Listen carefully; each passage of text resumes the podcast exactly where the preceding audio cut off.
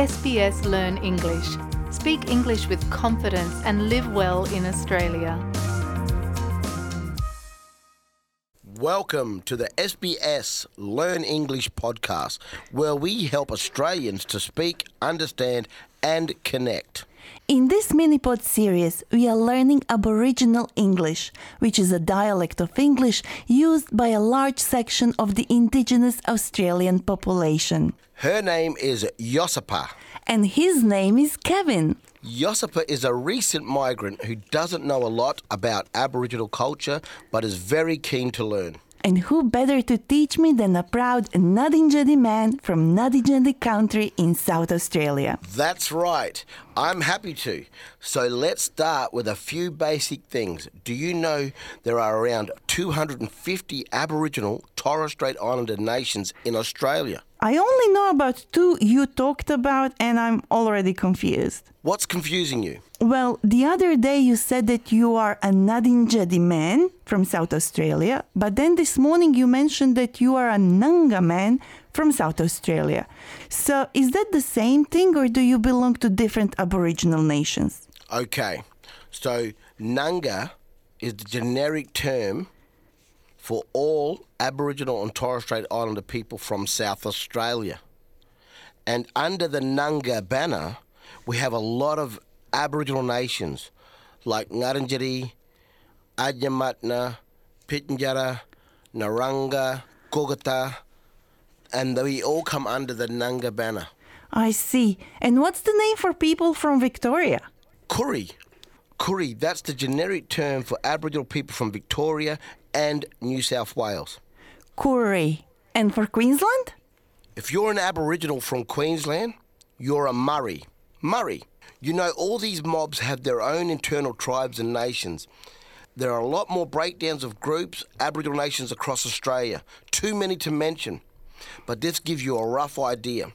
For example, if I meet another Aboriginal from another state and he asks me where I'm from, and I say that I'm a Nunga, he automatically knows I'm from South Australia. And what words are you teaching us in today's episode? Well, no matter which Aboriginal country you visit, both sorry business and holidays are equally well known throughout Aboriginal Australia. Yes, there's a sad meaning attached to these words, really sad. Let me explain. First, let's talk about holidays. Yes, how can holidays be sad? Plain and short, holidays for the mob means time in prison. And let's quickly mention a sad but true fact, which is that Aboriginal and Torres Strait Islander people are the most incarcerated people in the world, as per capita.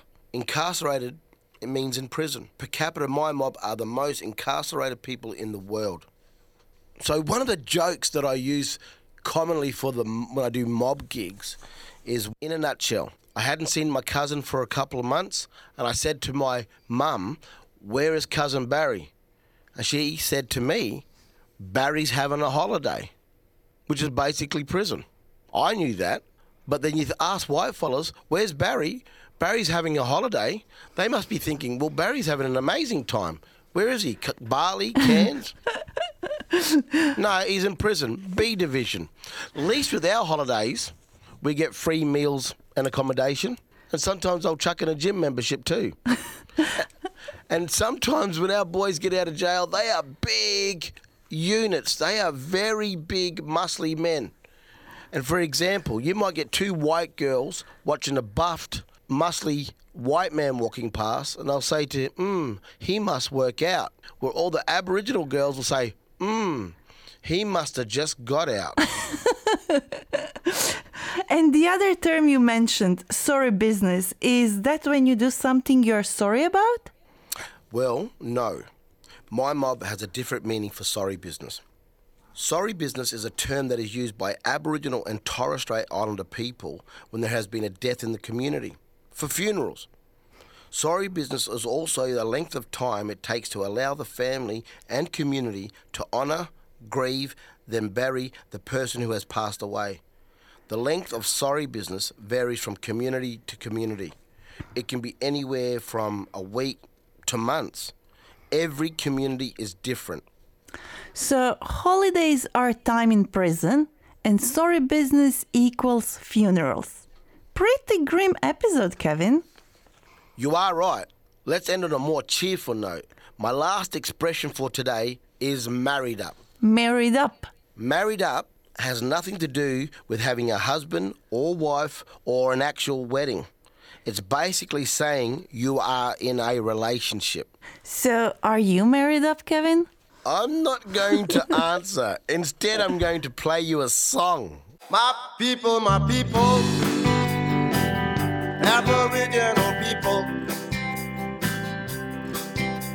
Don't forget what we're fighting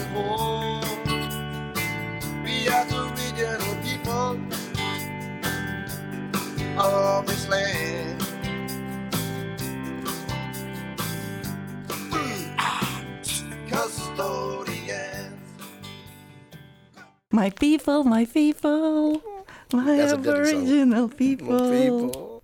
That snippet we just heard is a very grassroots Aboriginal song. And it just makes you feel proud of who you are as an Aboriginal person.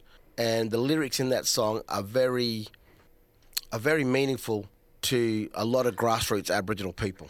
I loved it. Uh, What's the name of the song and who is it by? The song "My People, My People" is by Chris Phillips. Awesome. And I guess that's it for the second episode, right? Yes, and remember to visit sbs.com.au slash learn English for learning notes and transcripts.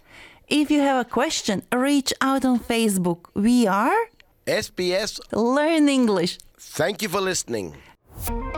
Okay, Kevin, now you can tell me, are you married up? Come on, I won't tell anyone. Well, I am. Ease into the English language and Australian life with SBS Learn English.